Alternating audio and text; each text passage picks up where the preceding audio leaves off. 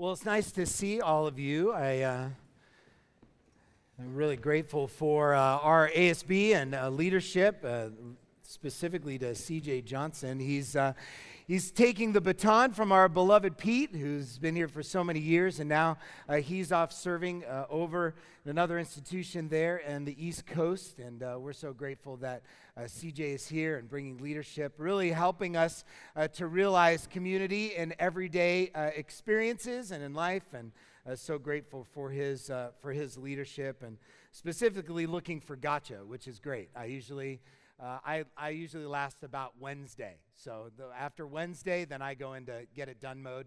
Uh, and I've never gotten past Wednesday, so I really don't know what that looks like. But nonetheless, uh, it's coming up for those of you who are not going to sign up for Gotcha. Sign up for Gotcha. You've you've paid more for less entertainment, so just uh, enjoy it. Um, and as you guys get ready for the beginning of the school year, you know, as we talk about the beginning of the school year, there, uh, there are certain things that we all kind of remind ourselves of, don't we? Uh, when I know that in my own heart that there are certain things that I, I want to and need to rehearse in my own heart as I get ready for this semester.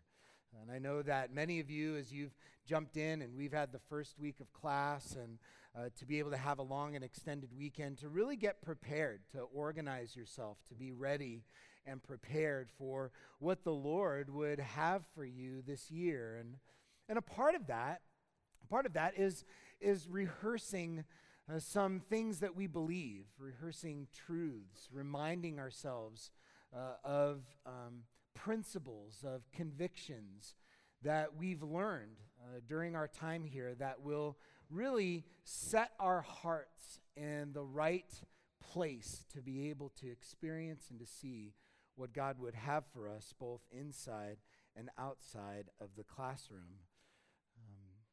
There's certain things that I remind my heart of, and I wanted to remind us of uh, today as we look at the beginning of this semester together.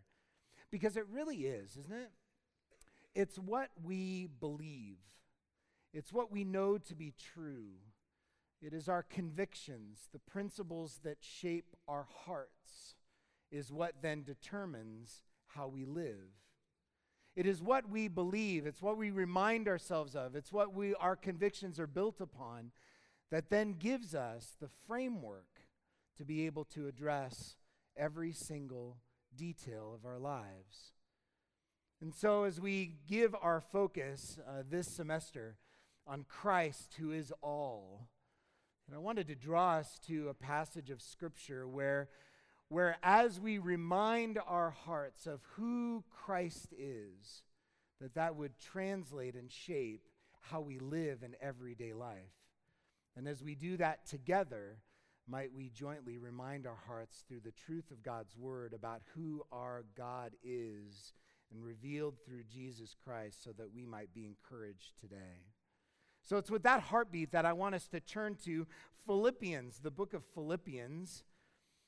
And a lot of the things that we remind ourselves of are things that are very familiar, but yet are very powerful because as we remind ourselves again, moves deeper into our hearts. And as you remember, the book of Philippians was really written out of a heart of love by the Apostle Paul. He, uh, the Philippian church that was established there in, in Acts 16 was, uh, was beloved to, uh, to Paul's heart. He was in his Roman imprisonment and he had heard that the Philippian church was concerned for his welfare. And so, uh, upon uh, Epaphroditus, Epaphroditus being well and encouraged, that he sends him back to the church uh, with this letter. And, and this letter really is filled with this beloved endearment by Paul, both in terms of his care for them, as you can see in Philippians 1. Just he uses the word brethren and beloved over and over again.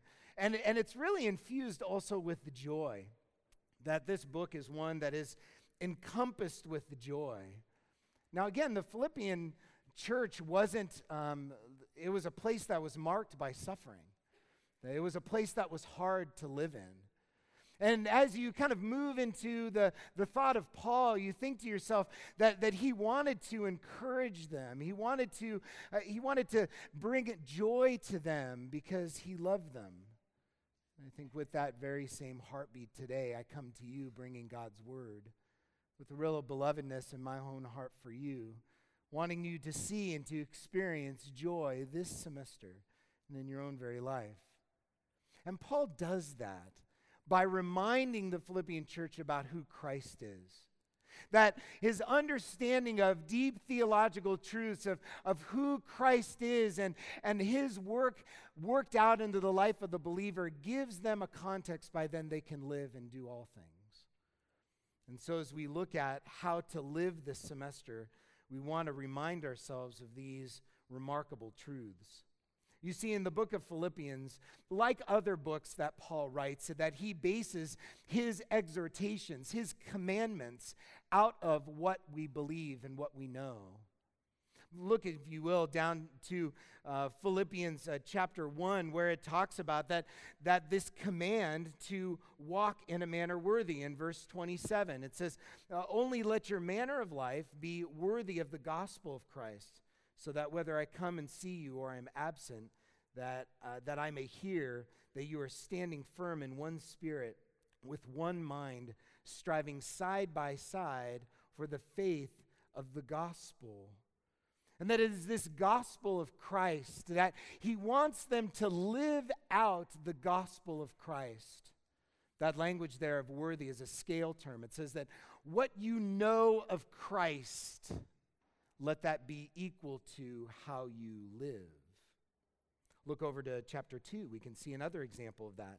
Very familiar passage, but one that is incredibly powerful. It says in verse 3 um, let do nothing, this being the command, do nothing from selfish ambition or conceit, but in humility count others more significant than yourselves. Why? How? Verse 4 Let each of you look not only to his own interests, but also the interests of others. Have this mind among yourselves that is yours in Christ Jesus, who, though he was in the form of God, did not count equality with God a thing to be grasped, but he emptied himself, taking on the form of a servant. That it's Christ that it's his knowledge of Christ, that it is the gospel of Christ, it is the example of Christ. And look, it's even knowing Christ. Look into uh, chapter, uh, chapter 2, moving a little, excuse me, chapter uh, 3, verse 7. Look there. Again, he's talking about all of his achievements. He says in verse 7 that whatever uh, gain I had, I counted as loss for the sake of Christ. Indeed, I count everything as loss because of the surpassing worth of knowing Christ Jesus, my Lord. Not only, not only in, in the high calling of the gospel, not even in his, and also in, it, in his example, but also, also the beauty of knowing Christ, who Jesus Christ is, that that motivates him to see everything else, even his achievement, as being less than knowing Christ. And not only in his, in his achievement, but also in his suffering. Look over in chapter 4. Chapter 4, verse 12 says this I know how to be brought low, and I know how to abound. And in any circumstances, I have learned the secret of facing plenty and hunger and abundance and need. I can do all things through him who strengthens me. It is Christ. It is who we know about and how he reveals himself as sovereign Lord that shapes how we live. It creates a context that's different. It begins to not only be our motivation, but our framework by which we can encounter anything in this life. Even, even in our worst nightmare of, of, of having everything devastated away from us, of having death itself, that in the end, that Paul says to live is Christ and to die is gain. That everything that we do, that is all shaped and experienced out of what we believe about Jesus Christ. Is he who he says he is? And if so, how does that shape how we live? Jesus Christ being all shapes how we live. So look down at a very familiar passage with that context in mind. Let us look now to Philippians, the book of Philippians, and you can see it all kind of all kind of encapsulated in this one little verse in verse 1. It says, Therefore, my brethren, because of what you believe, because of what you know, because of how Christ has revealed himself, because of how lovely it is, because of his gospel, because of his work, all of those things, therefore, my brothers, whom I love and long for, my joy and crown, stand firm thus in the Lord. Let, the, let your understanding of who Jesus Christ is, your experience and submission under his lordship, might you stand firm in that. And then in the end comes these four little admonishments. And we're going to look at these four little appeals about how we can live this semester in light of who Christ is, by way of reminder and preparedness for what Lord would have for us this year. So let us now read together the passage that we are going to study for the next few moments, starting in verse 4. In verse 4. And let us read together the Word of God. Rejoice in the Lord always. Again, I will say, rejoice. Let your reasonableness be known to everyone. The Lord is at hand. Do not be anxious about anything, but in everything by prayer and supplication, with thanksgiving, let your requests be made known to God, and the peace of God, which surpasses all understanding, will guard your hearts and your minds in Christ Jesus. Let's pray and ask the Holy Spirit to help us now as we study His Word together. Father God, we ask you now that you would employ and work your Holy Spirit into our hearts, that as we see Jesus Christ, that it might change and help us to live differently.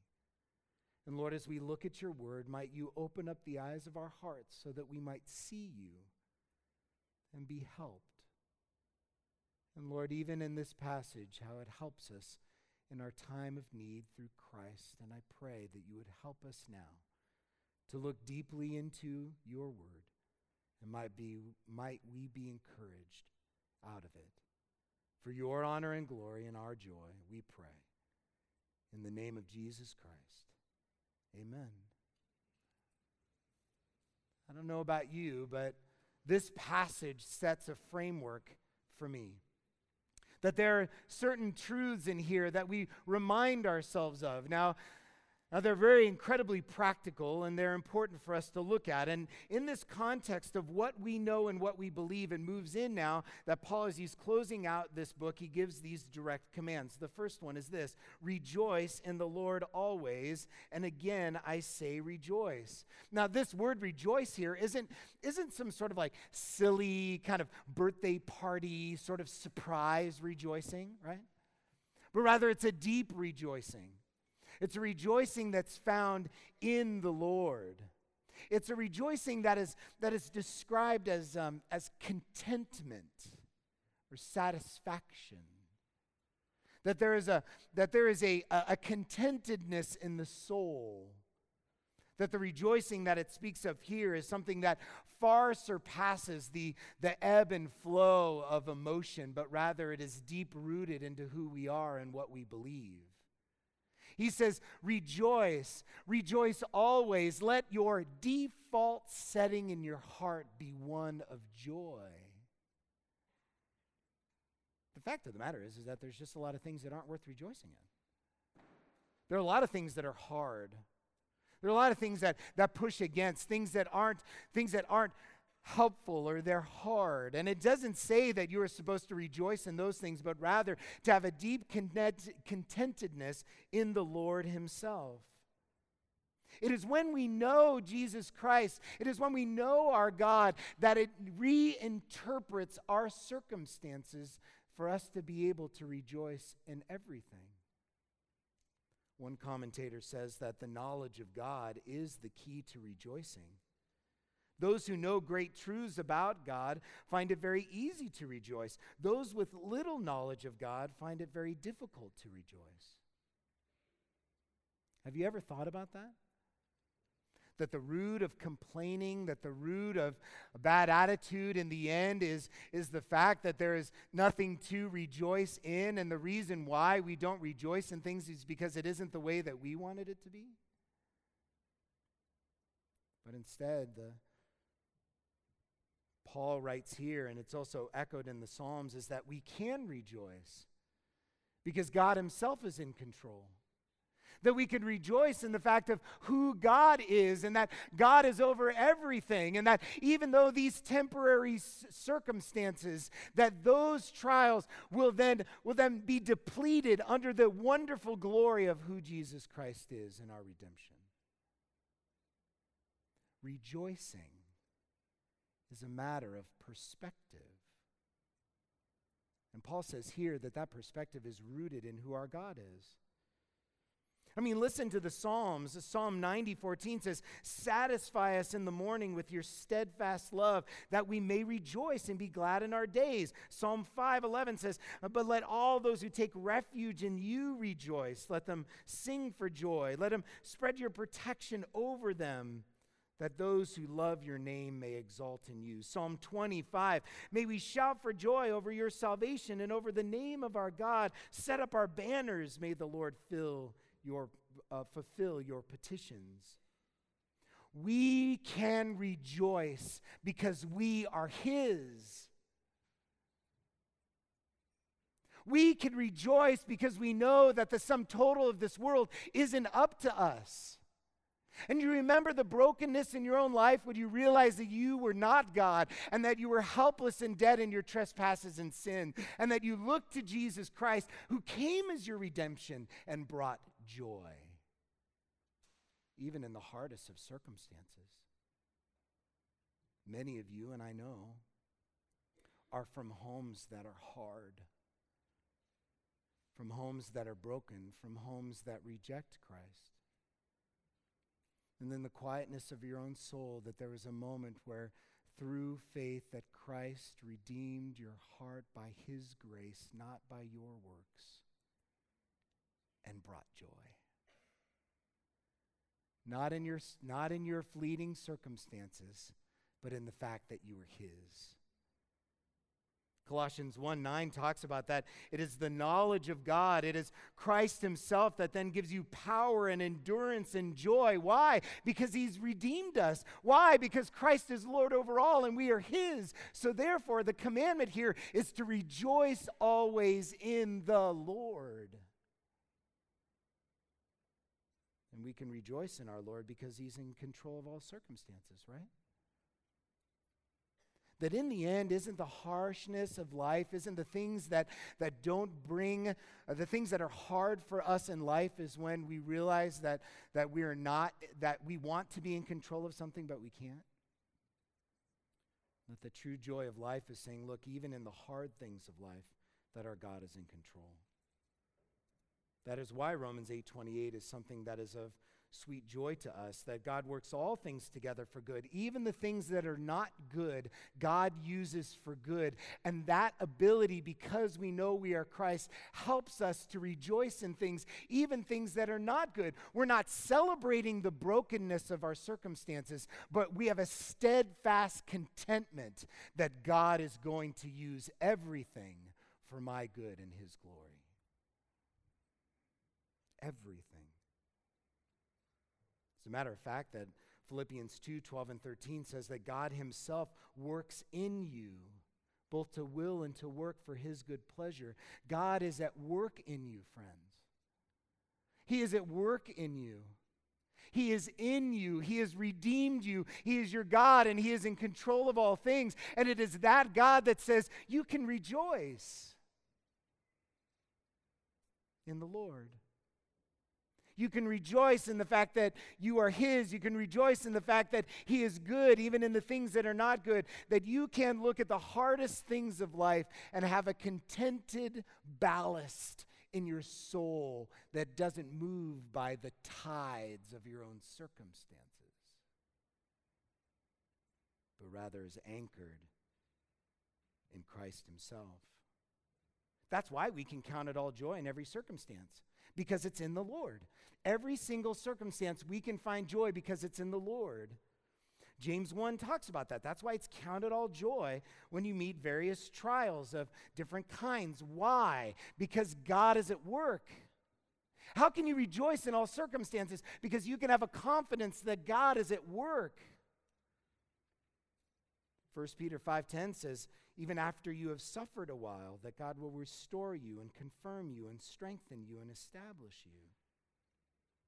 That's why in Philippians 4, 10 through 13, it says that, that, uh, that I am able to do all things through Christ who strengthens me. That passage, that passage is, is, is usually familiar because it's on like every like football, high school, Christian school workout gear, like since the dawn of time, right? I can do all things through Christ who strengthens me, right? Bench press champion 2008, right? But the fact of the matter is, is, is not that I can do all things through Christ who strengthens me, so therefore I can rip phone books and blow up water bottles. That's not the fact. No. The fact of the matter is, is that I can suffer through all things with joy because Jesus is alive and that he reigns and that he's in control. And therefore I can rejoice in what God is doing. Even though what is happening to me might be hard. Do you realize how that proclaims the gospel? Practical application. Don't underestimate the gospel witness of a good attitude on a bad day. Don't underestimate the gospel witness of a good attitude on a bad day because it proclaims that God's in control. It proclaims that you can rejoice because the Lord is who he says he is. And because he is who he proclaims, we can be joyful. Look for opportunities to rejoice. Find them. Be proactive in them. As you wake up in the morning to think, what are the things that I can rejoice in the Lord in? Not just in terms of, but I can rejoice in the Lord in. What a great time of worship that you can do in your small groups, things that you can do on your drive to church, things that you can do today at lunch before you pray over your meal. You can say, what's one thing that we can rejoice in who our God is? And that shapes how you live. So the first one is to rejoice in the Lord. Now, the second one is theologically connected, although grammatically it's not. Verse 5, it says this Let your reasonableness be known to everyone. First, rejoice in the Lord always. And again, I say rejoice, emphasizing the fact that we are to rejoice always. And secondly, it says, be, be mindful, be mindful of everyone. Let your reasonableness known to everyone. Rejoice in the Lord. Again, I say rejoice. And let your reasonableness be known to everyone. That word reasonableness in the Greek is one of those words that's really hard to describe into one word, like a one word to one word connecting point. But this idea is that as you rejoice in the Lord, you share that joy with others. You express that joy. If Jesus is alive and reigning and that our joy is in him, then therefore we have the opportunity and the commandment to express that to everyone. How do you do that? It says, express your reasonableness. That, that reasonableness there has this idea of, of kindness or, or gentleness, it's a, it's a humble graciousness. It actually has the word picture of a, of a king, a king who, who, who deals who deals kindly with lower subjects. Can you see that picture? You see that picture? The king, the mighty king, and someone who is someone who is, is maybe not another king or, or someone of regality, but just an ordinary person and his kindness towards them, his humility and compassion towards them. Not out of sympathy, but out of love. That's the picture there saying, because of what we know to be true, because of what we believe and who Jesus Christ is, in our rejoicing, we can share that with everyone. And that's shared by our posture. by our expressions, by the way that we live. That's echoing again Philippians 2 that we are to think of others more important than ourselves. Why? Because Jesus has given us that example and Jesus gives us the ability to do so. So therefore, let your reasonableness be known to all. It is wisdom. It is a life expressed. It's a powerful thing, isn't it? Do you remember the first time when someone expressed the fruit of the Spirit to you with no other agenda but just their worship of their God? That out of who they are, out of what they believe, it actually shaped how they lived, and that was attributed to you? Do you remember what that felt like? Do you remember the first time when someone was gentle and kind? reached out to you and moved towards you, who did you see? Who did you see?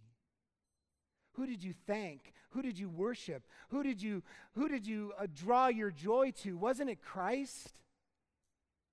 Wasn't it where you saw them and you said, there's, there's nothing in them that would make them do that? And that person exemplified Christ to you that in this commandment, in the midst of suffering, in the midst of hardship, that Paul, in his love for them, wanted them to experience joy, to rejoice, and to share that joy with others because and in and through who they know Jesus Christ to be. And it gives them the ability to do that. You can't be reasonable and to care and to give to others if your interest is in yourself. You can't love others and love yourself at the same time. And so, what is that? That's your reasonableness to, to share those things. You have to ask yourself how do I treat others? Why, why are people annoying me? Why, why, why am I having a hard time with people? How do I change that? How do I change my disposition? I want to be someone who is, who is an impact. I want to be of someone who is a joy, but I'm not and I'm having a hard time. Why is that? Comes back to what you believe. Comes back to who you know Jesus Christ to be and the power that is in work in you.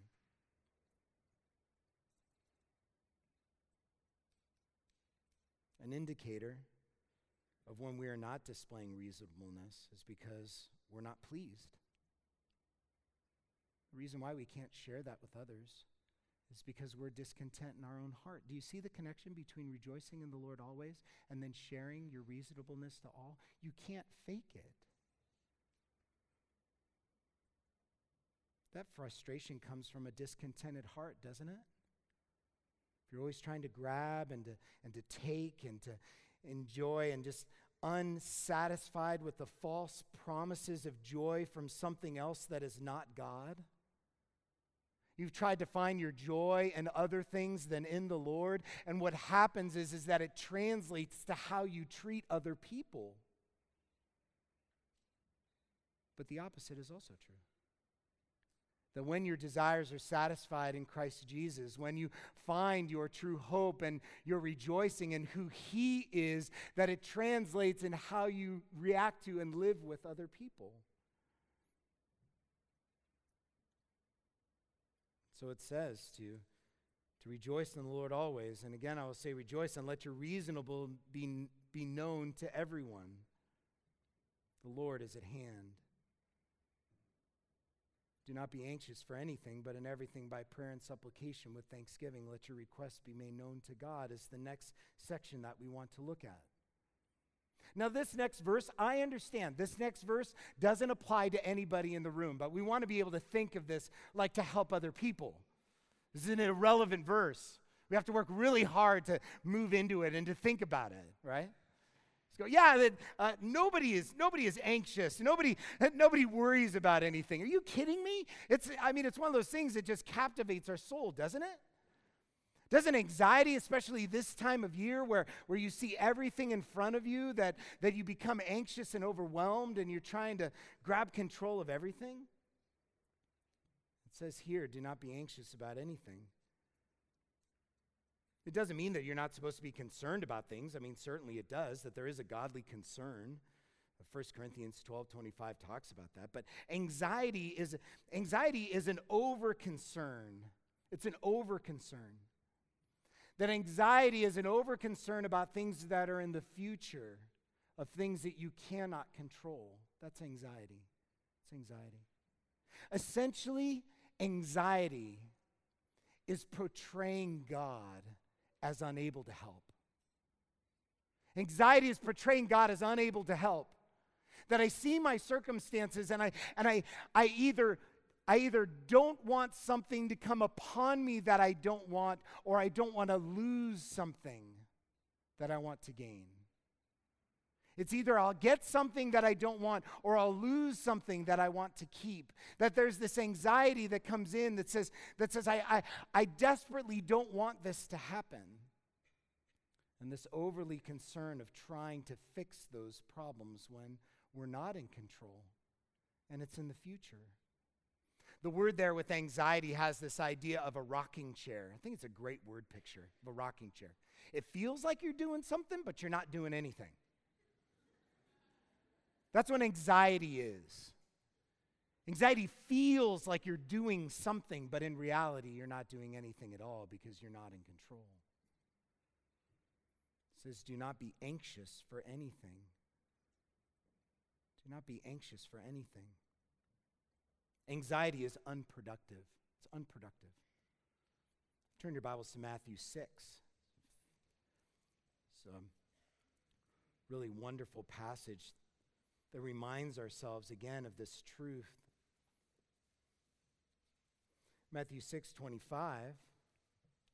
Therefore, I tell you, do not be anxious about your life with what you will eat or what you will drink, nor about your body what you will put on. Is not life more than food and the body more than clothing? Look at the birds of the air. They neither sow nor reap nor gather into barns, yet your heavenly Father feeds them all. Are you not more valuable than they? And which, by you being anxious, can add a single hour to your lifespan. So, why are you anxious about clothing? Consider the lilies of the field and how they grow. They neither toil nor spin. Yet I tell you, even Solomon in all his glory was not arrayed like one of these. But if God so clothes the grass of the field, which today is alive and tomorrow is thrown into the oven, will he not much more clothe you? O you of little faith? Therefore, do not be anxious, saying, What shall we eat, or what shall we drink, or what shall we wear? For the Gentiles seek after those things. And your heavenly Father knows that you need them all. Highlight, circle this verse. But seek first his kingdom. But seek first the kingdom of God and his righteousness, and all these things will be added unto you. Do not be anxious for tomorrow, for tomorrow will be anxious for itself. Sufficient is the day for its own trouble. The very words of Jesus Christ. And that that in this moment that when we are anxious when we are fighting against those things when fear and anxiety begins to creep in what we're saying is is that if i was god i would do it differently if I was in charge, if I was in control, I would do it differently. Let my kingdom come, let my will be done. And so, because I am incapable of controlling my world, I will stay up all night conv- uh, trying to think about how I can do that. But you can't. And when you understand and know who your God is, when you remind yourself at the beginning of this semester of what you believe, that you recognize that you can be content in every circumstance and that the Lord will provide every need. And how are we able to do that? You can see there in this section, right there before verse 6, grammatically it connects to chapter to verse 6. It says this, the Lord is at hand.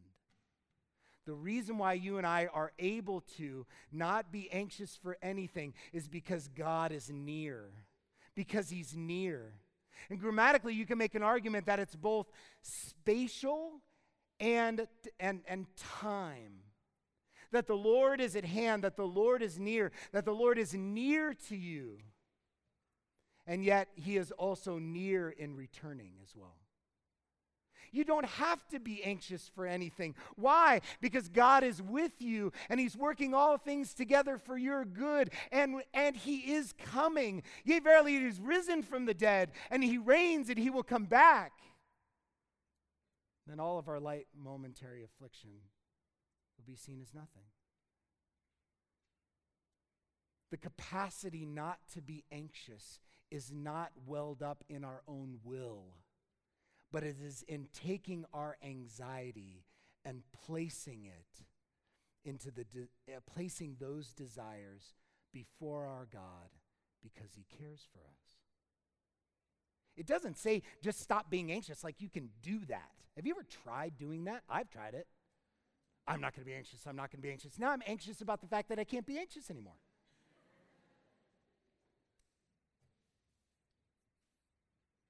But it says, take that anxiety and do something with it. Take that anxiety and do something with it. It says, give it to your God. So do not be anxious about anything, but in everything, by prayer and supplication with thanksgiving, let your requests be made known to God. That near God the near God out of Psalm 145, that the Lord is near to those who call on him, to those who call on him in truth. He fulfills the desires of those who fear him. He also hears their cries and he saves them. That sort of posture coming to our God and saying, God, this is what I am wrestling with. This is what my challenges are. This is what I'm afraid of. Help me. The most powerful prayer that you can pray in your life is God, help. God, help. I trust in you. My hope and my rejoicing is in you. I know that you are near to me, and I know that the very hairs on my head are numbered, and that you care for the sparrow. How much more would you care for me? Help me. And our God meets us there our God meets us there.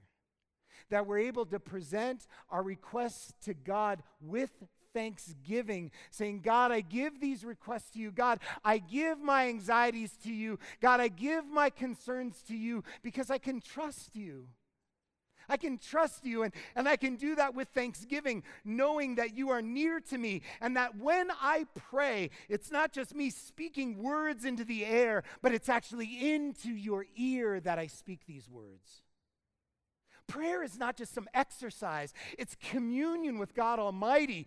Through Jesus Christ, our redemption, we have a place that we can make our requests be known to God.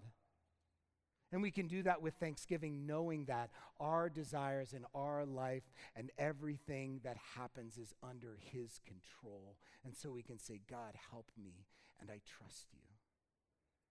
God, help me, and I love you. God, I, this is not good. Might you make it good? I believe in you. That's what thanksgiving is.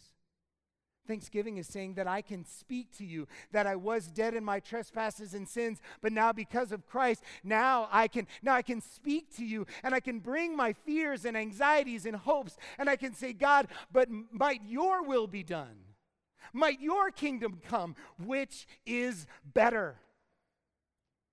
You know what the, horrible lie of the world is that their false promises for joy and contentment and life satisfies that it's better.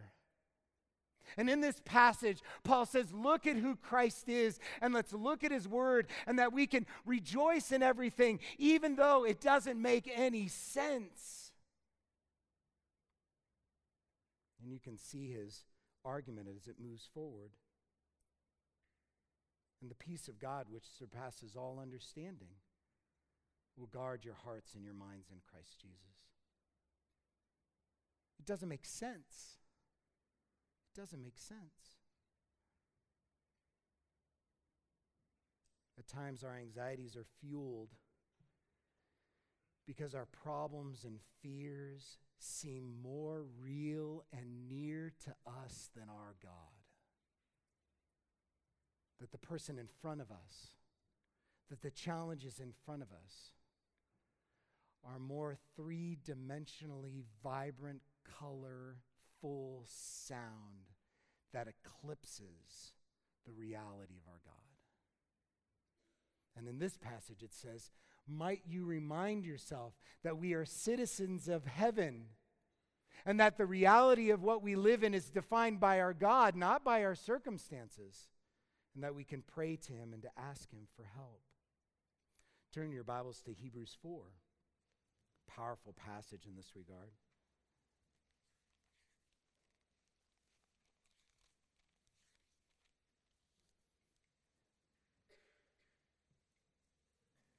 And it really comes alongside our ability to pray, our ability to give our anxieties to God, our ability to do that with thankfulness, that this command, this imperative for us to always be praying, to doing that and to and to lay that before our God, the ability to do that comes out of what we believe and what we know about Jesus Christ. And might us might we be reminded of that in verse 14 of chapter 4 of Hebrews. Since then, or because we have a great high priest who has passed through the heavens, Jesus, the Son of God, let us hold fast to our confession, what is true, what we believe. For we do not have a high priest who is unable to sympathize with our weaknesses, but who in every respect has been tempted as we are, yet without sin.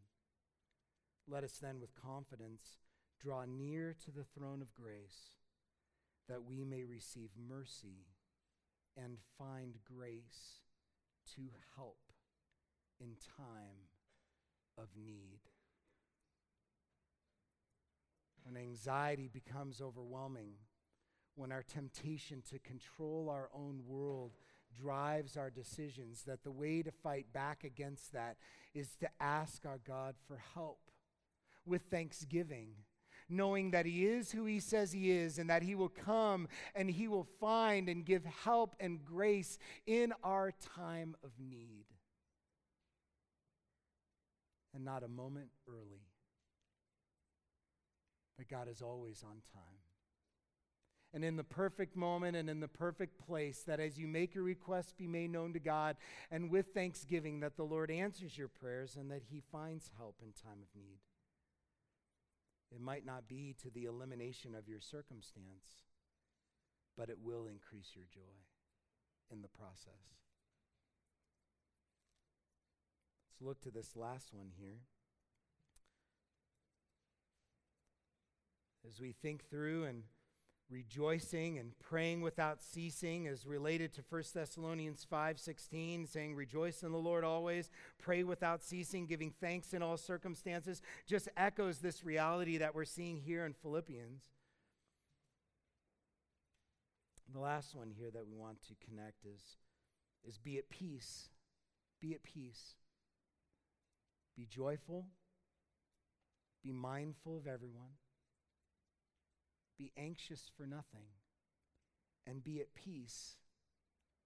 Look there in verse 7, as I just alluded to earlier. And the peace of God, which surpasses all understanding, will guard your hearts and minds in Christ Jesus that as you as you look to your god as you live out what you believe that the net result of that is peace a supernatural peace. It is god himself in romans 15 33 says that god is peace. And because we have peace with god through jesus christ out of ephesians 2 we can experience peace.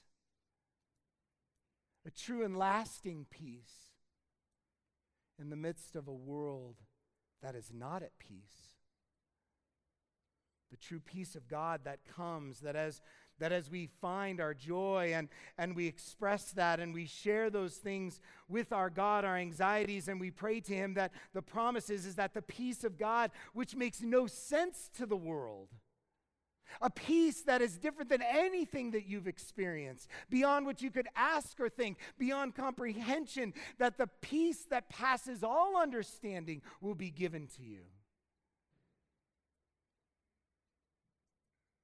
God's peace surpasses all human understanding, and it will protect our inner man, our heart, that gets so easily caught up in anxieties So we ask ourselves the question how can, how can this peace be sustained? This sustainable peace, as in the way that we can pursue peace, is also sustained by Christ Jesus. It is Christ Himself. That word guard means that it, means that He's a protector of, that He's a garrison of. It says there that as you trust in your God, as you lay your anxieties before Him, as you pursue to seek your world and rejoicing in Him, that the process and the ability to do that is provided and protected by Jesus himself. It's never been up to you. It's never been up to us to be able to will ourselves through the hardships of our lives, but rather complete dependence upon Christ. And He promises us that He will guard our hearts and protect our hearts.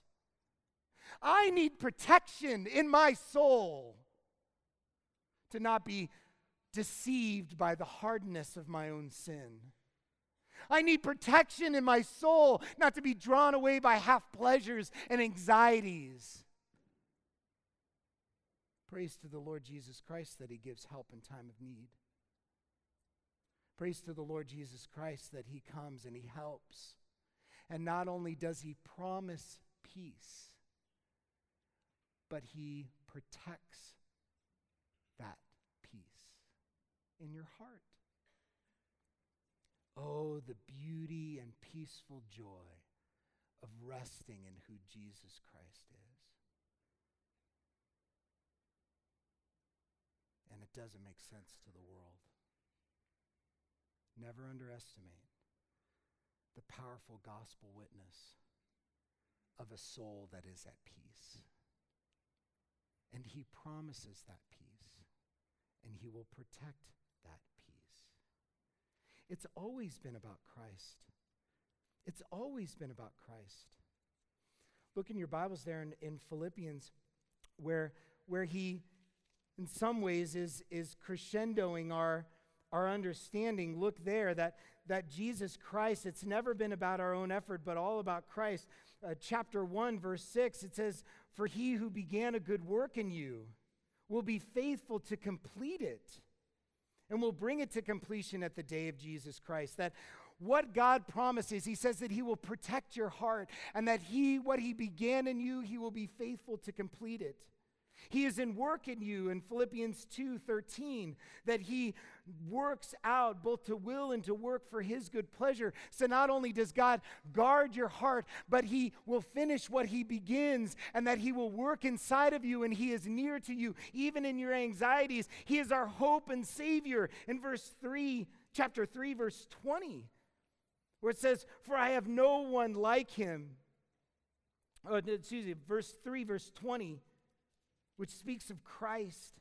Our citizenship is in heaven, for it is, it is what we await. He is our Savior, the Lord Jesus Christ, who will transform our lowly body to be like His. And He guards your heart, and He supplies every need. Chapter 4, verse 19. It is this that changes our lives.